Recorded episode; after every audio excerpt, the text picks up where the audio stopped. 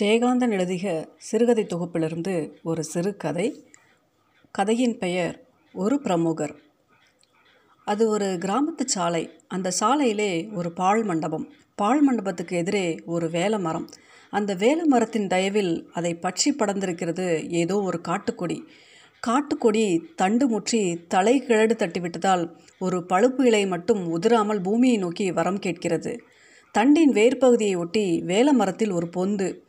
பொந்து வாயிலில் பழுப்பு இலைக்கு நேர்கீழே ஒரு சிறு மண்ணுருண்டை. மீசையை நீவி விட்டுக்கொண்டு கம்பீரமான ஆகிருதுடன் வெளியே வந்தது ஒரு பெரிய கட்டெரும்பு. உலகத்தை பார்த்து ரொம்ப நாளாச்சு என்று முனகிக்கொண்டே ஏகாந்தமாக வனத்தில் தன்னிச்சுடன் திரியும் ஒரு சிங்கத்தைப் போல தலையை ஒரு கோடியிலிருந்து மறுகோடிக்கு திருப்பி உலகத்தை நோட்டம் விட்டது எறும்பு. அவசர அவசரமாய் அதன் எதிரே வந்தது ஒரு சிற்றெரும்பு என்னடா பயலே சௌக்கியமா? என்று கர்ஜனை புரியும் தோரணையில் சிற்றெரும்பை பார்த்து குசலம் பேசியது கட்டெரும்பு.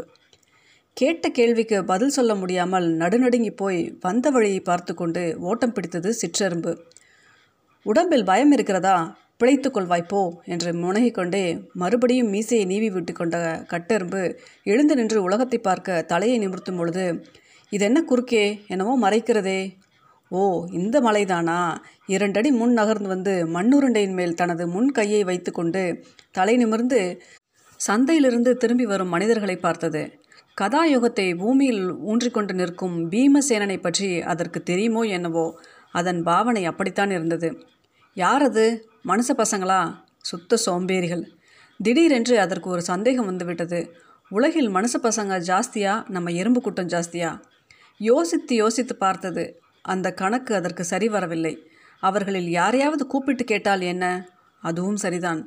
மண்ணுரண்டைக்கு பின்னே நின்று தலையை நீட்டி இரண்டு கைகளையும் உயர்த்து கொண்டு வாயை திறந்து ஏ மனுஷ பயல்களா உங்களில் ஒருவன் இங்கே வாருங்கள் என்று கர்ஜனை புரிந்தது. அவ்வளவுதான். சாலையில் போய்க் கொண்டிருந்த மனிதர்கள் எல்லாம் சிதறி ஓடினர். பால் மண்டபத்தில் ஓடி ஒளிந்து கொண்டனர். அடடே என்னை கண்டு உங்களுக்கு இவ்வளோ பயமா? அட கோழை பயல்களா என்று கைகளை தட்டி ஆரவாரித்து கொண்டு மண்ணுருண்டையை சுற்றி சுற்றி ஓடி வந்தது கட்டெரும்பு. என்னது இந்த வெயில் காலத்தில் திடீர்னு மழை பிடிச்சிக்கிட்டதே?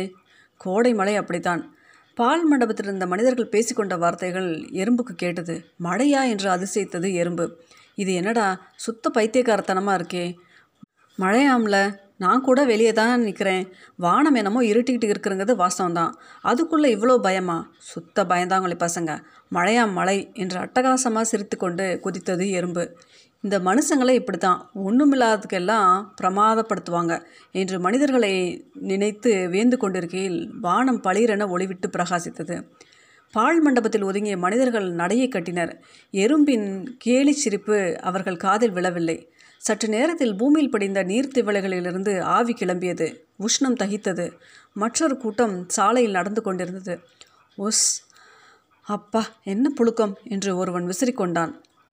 வேல மரத்தில் படர்ந்திருந்த கொடியிலுள்ள பழுப்பு இலையில் படிந்திருந்த நீர்த்துளிகள் ஒன்றொன்றாய் உருண்டு நடுக்காம்பில் சேர்ந்து பெரிய முத்தாய் திரண்டது.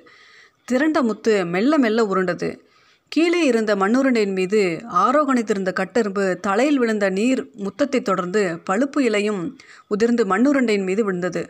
ஐயோ பிரளயம் பிரளயம் வானம் இடிந்து விழுந்து விட்டதே என்று கதறியவாறு பழுப்பு இலையை நீக்கி கொண்டு வெளியே வந்த கட்டெரும்பு மண்ணுருண்டை கரைந்திருப்பதைக் கண்டு கூக்குரலிட்டது. அடே மனிதர்களை பிழைத்து போங்கள் சீக்கிரம் ஓடுங்கள். பிரளயம் வந்துவிட்டது. ஓடுங்களடா ஓடுங்கள் என்று அலறியவாறு என்ன செய்வது என்று தெரியாமல் பரபரத்தது முன்னும் பின்னும் ஓடியது. அப்பா என்ன உஷ்ணம் என்ற மேல் துண்டை வீசிக்கொண்டு ஒருவன் மரத்தடியில் ஒதுங்கினான். அட பைத்தியக்கார மனிதர்களே ஒன்றுமில்லாததற்கெல்லாம் உலகமே புரண்டு விட்டதாக ஓடுகிறீர்கள். இப்பொழுது பேராபத்து விளைந்துவிட்ட சமயத்தில் முட்டாள்தனமாக நடந்து கொள்கிறீர்களே. சீச்சி உங்கள் முகத்தில் விழிக்கக்கூட வெட்கமாக இருக்கிறது. நான் இப்பொழுது எப்படி என்னை பாதுகாத்து கொள்வேன்? பிரளயம் வந்துவிடும் போலிருக்கிறதே என்று கூவியவாறு விழுந்தெடுத்து ஓடி தனது பொந்துக்குள் போய் புகுந்து கொண்டது கட்டெரும்பு.